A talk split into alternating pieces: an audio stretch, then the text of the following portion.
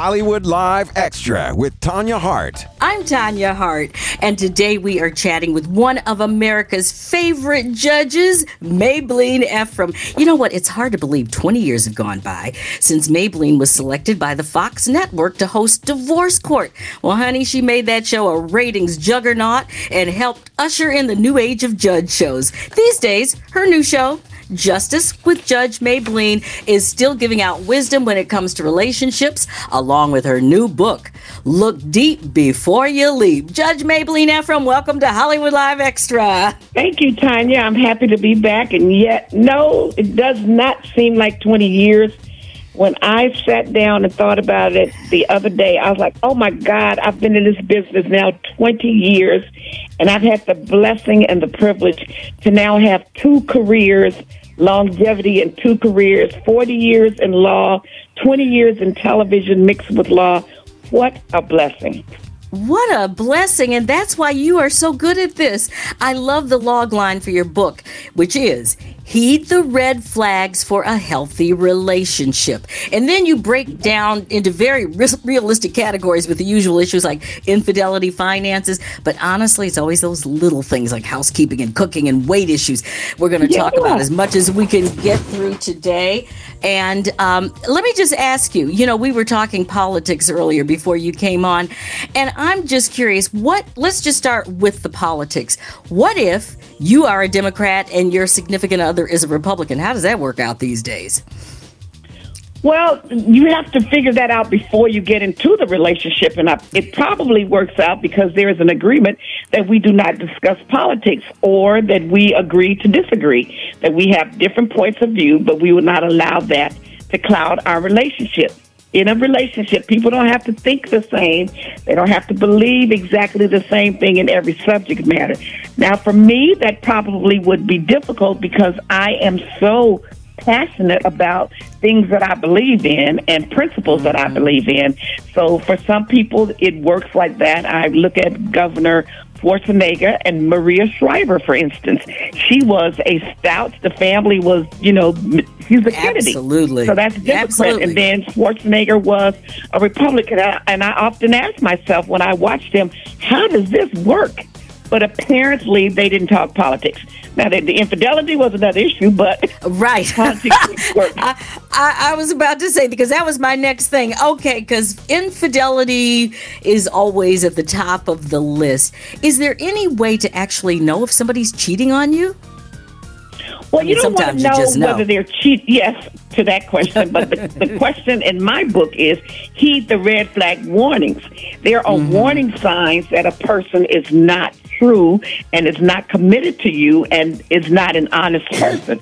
So when you see that when you're dating, for instance, if you're dating someone and they are constantly on the telephone when you're in the car with them, and the only answers you hear is uh huh, uh uh, yeah, uh uh. You better heed that because and listen very carefully because usually that's a sign that there's someone else on the other line that they can't have a conversation in front of you and can't talk about. All right, you can't go to the house without calling. You can't go by unexpectedly. Uh, there's usually a reason for that. So those are kind of mm. red flag warnings that you have to look at and see if that might be a stop sign. You, yeah, there's ways to tell that people are cheating on you, but you want to find that out before you get into the relationship. so most of us see the warning sign but dismiss it. Personally, I saw it, and a lot of my experiences these from this book is based upon some things that I experienced because I did not heed the red flag warnings. I saw mm-hmm. that my ex husband was cheating on me before we married, but he always had an excuse and a justification for whenever I saw him with another woman or heard him talking to another woman. There was an explanation. You need to you need to evaluate the explanations ah. and just accept the reality of the fact he's cheating. And well, you know, it's leave it alone. And you know, red flag warnings is a stop sign. Stop. Yeah, no, that's very Stop true. And, and, and and you have to ask though, even in this, just to finish up with the infidelity thing, is it something that a person has in their personality or is it is it caused by other things with the other? Because it's usually not you. If somebody is going to cheat on you a lot of people want to blame themselves and they shouldn't no, but, it's it's a it's a principle and a belief. As I said in my other book, Judge Mablean's Life Lessons, uh, 52 Tools for Weekly Living, marriage is a commitment of the heart. In anything that we want to be committed to, and we're honest about, it has to be something that you believe in. You truly believe in being committed, and that marriage is between one person and not between two or three persons and it has to come from your heart. It has to be a basic core value and a basic belief. No, it has nothing to do with the other person. When I sat down and analyzed it, I went through, well, maybe I was too fat. Well, maybe I should have done this for my husband. Maybe I should have allowed this. Maybe I should have done that. Bottom line is, maybe I shouldn't have done anything. I could have done any and everything the way he wanted it done. He still was going to cheat because it's a it's a core value and personality. And one of the right. other things in looking deep before you leap, you want to go back to the person's background, to the person's experiences, to their life training, uh, to their familial relationships. How were they raised? Between their mother and father, what was the relationship? Mm-hmm. Was there infidelity? What did they see? What did they see in a marriage and in a relationship? What were they taught about marriage? There are, th- there are some men and women too who are taught that you should never have one woman. You should always mm. have somebody else, and you're a punk, you're a chump, you're less than a man if you give yourself to just one woman. That is a real principle for some people, a real statement. And so it depends on what you've been taught, how you've been trained, and what you commit to. So it has nothing to do with the other person. It's a core value, a principle. That's why I say heed the red flag warnings. You know, you are so right about that. It's very interesting you'd say that I've been married all my life to the same person. And but one of the main reasons I said yes to this man was because I saw how much his father loved his mother. That's right. And I said, and you see you those know, relationships matter. Yeah. I mean, really, that was the one that your thing. person won't cheat, but it, it, it, gives you a sense of what the value system is. At least they've been exactly. raised with the same core value as you. One woman, one man. Marriage is a commitment of the heart. You don't run around with everybody else. You don't bring in two and three other people in it. What I found out from my husband that we were incompatible is that his family had not been raised. He had not been raised with those type of core values, whereas mm-hmm. I had. And so that right. made a difference. You know, let's look at those core values because you even talk in your book things like housekeeping, cooking. You mentioned the weight issues. Um, how much do those things really play into, you know, heating that red flag? I mean, and how do you even know? How do you go into a relationship thinking, okay, I like to cook. Well, this person's never really had home cooking before. Uh, so what should I do if I want them to help out? You know, or how do you go into a relationship when you're a really neat freak and you find out that the person that you're with is kind of a slob? What do you do? Well, again, when you have different value systems and you do things differently, you have to figure out how much does that really matter to you um, in terms of housekeeping. For, for, for some people that are anal and A type in terms of housekeeping, and you want everything in place, and you want you you don't want a sock in you know out of the drawer, you don't want a glass on the counter, you want everything turned around in the cabinet the way it's supposed to be. If you have an anal person, OCDC person about those kinds of things, and you are not, it's not going to work. It's going to cause issues in your relationship. You're going to find yourselves arguing and going through changes on a regular basis about that. So I think for things like housekeeping, you have to decide what really matters to me the most in a relationship.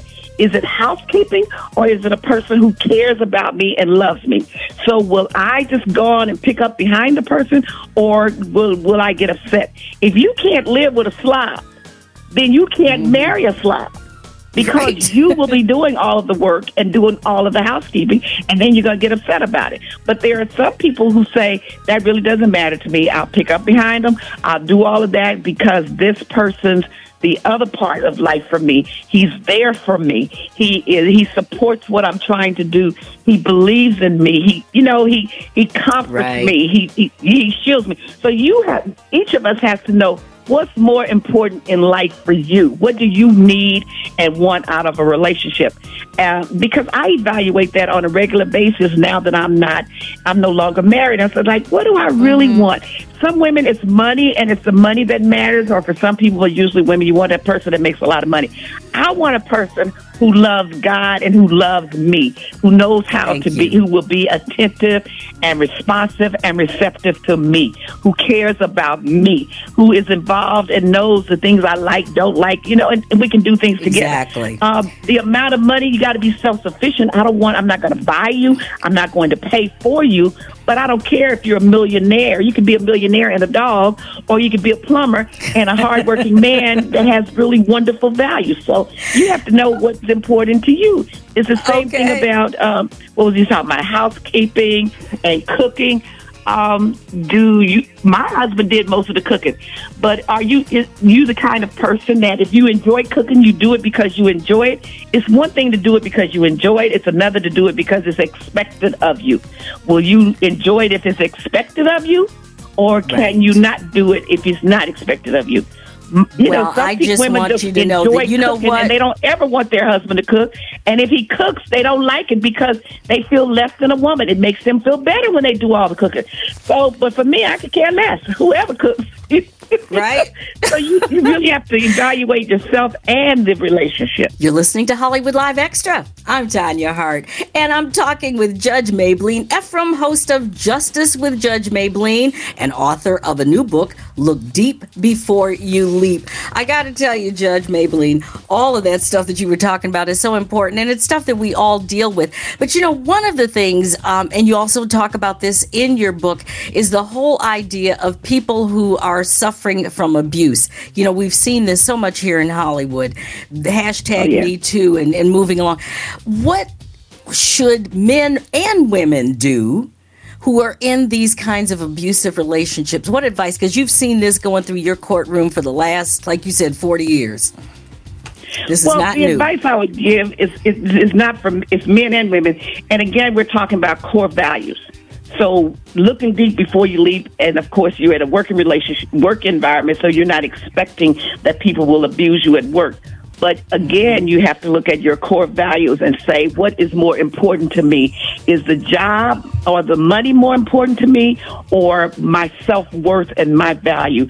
So for women in particular, you have to know that you are worthy and what your value is and that you can get money without compromising yourself and your person. And so you, you cannot permit people to disrespect you. You cannot allow people to touch and feel on you when you know that they should not be without your consent. You cannot mm-hmm. stand in an environment and hear the jokes about women and the nasty little comments and statements made about your behind or, or your body and not say anything about it. Too often we accept things in our workplace that you don't have to. And, and because we are conditioned and trained to do that. So, for instance, I had a, an employer who uh, I was working in the banking banking environment. We went out mm-hmm. to uh, work for happy hour after work, and so my supervisor sitting next to me at the bar was drinking, and he touched me inappropriately on my leg. He did it one time, and I said, "Don't do that." And I'll call his name, Hal. Don't do that. And then he touched me again. When he touched me again, I slapped him and he looked at me, and I slapped his hands away from me, and I hit him on his. He says, "You, how dare you slap me?" I said, "How dare you touch me?"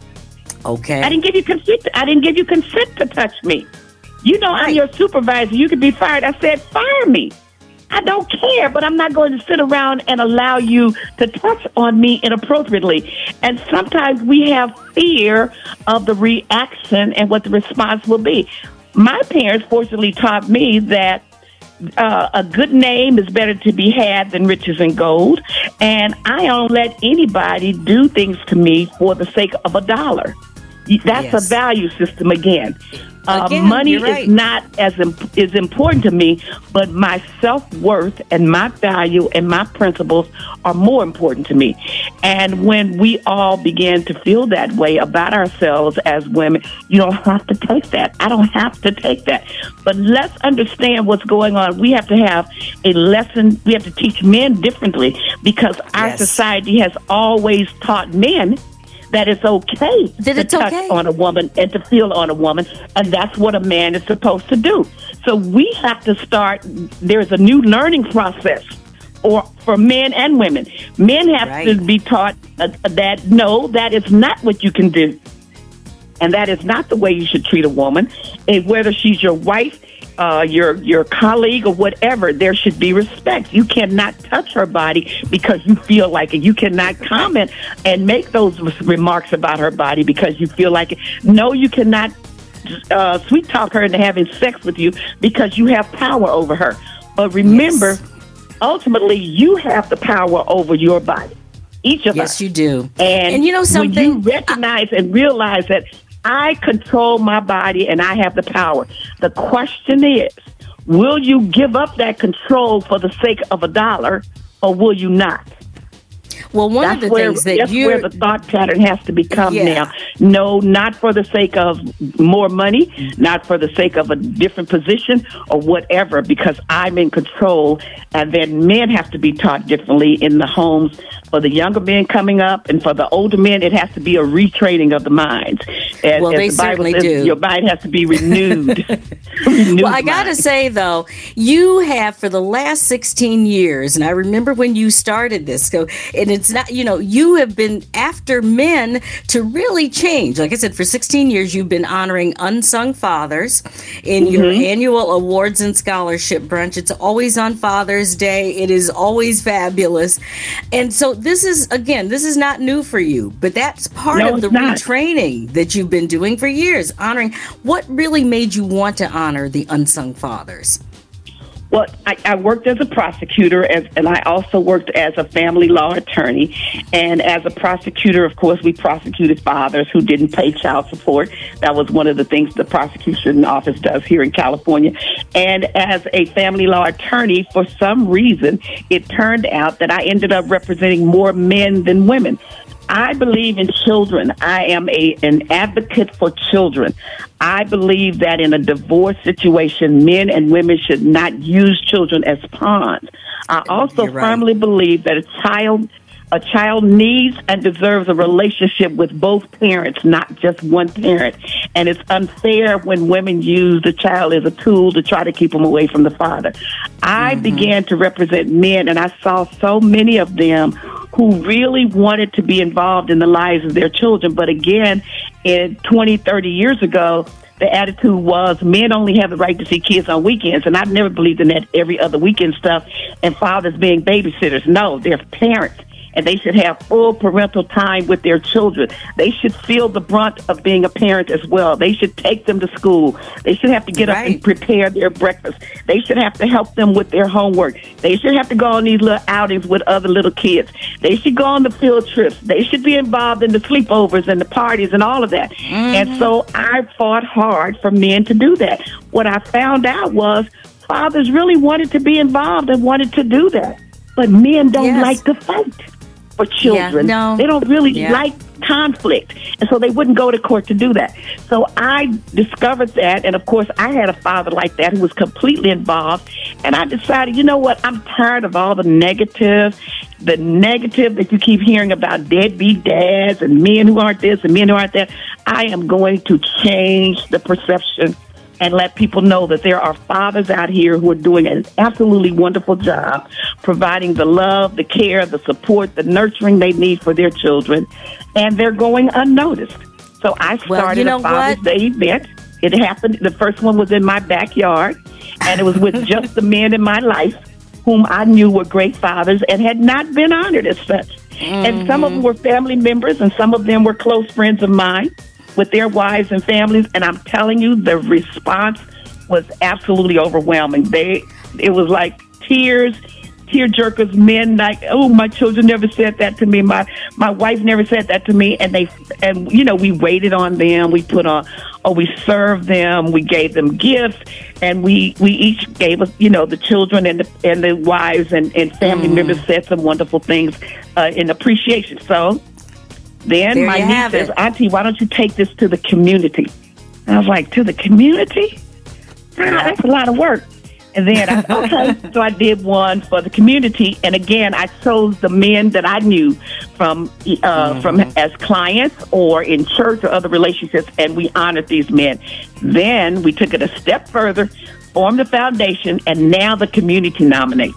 So the nominations yes. come in from the community to honor these fathers. And I'm telling you, it makes a difference in the lives of men and children. Judge Mablean, where can everybody get this book? Because it's just really important. Yeah, you can order it online, judgemablean.com.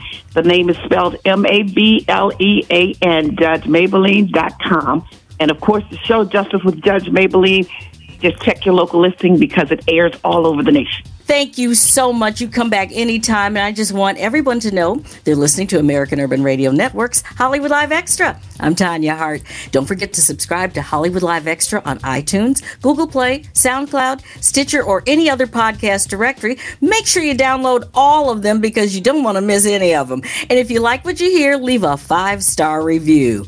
I'm Tanya Hart. This is Hollywood Live Extra. Hollywood Live Extra, a product of American Urban Radio Networks. When you need mealtime inspiration, it's worth shopping Kroger, where you'll find over 30,000 mouthwatering choices that excite your inner foodie. And no matter what tasty choice you make, you'll enjoy our everyday low prices, plus extra ways to save, like digital coupons worth over $600 each week. You can also save up to $1 off per gallon at the pump with fuel points. More savings and more inspiring flavors make shopping Kroger worth it every time. Kroger, fresh for everyone. Fuel restrictions apply.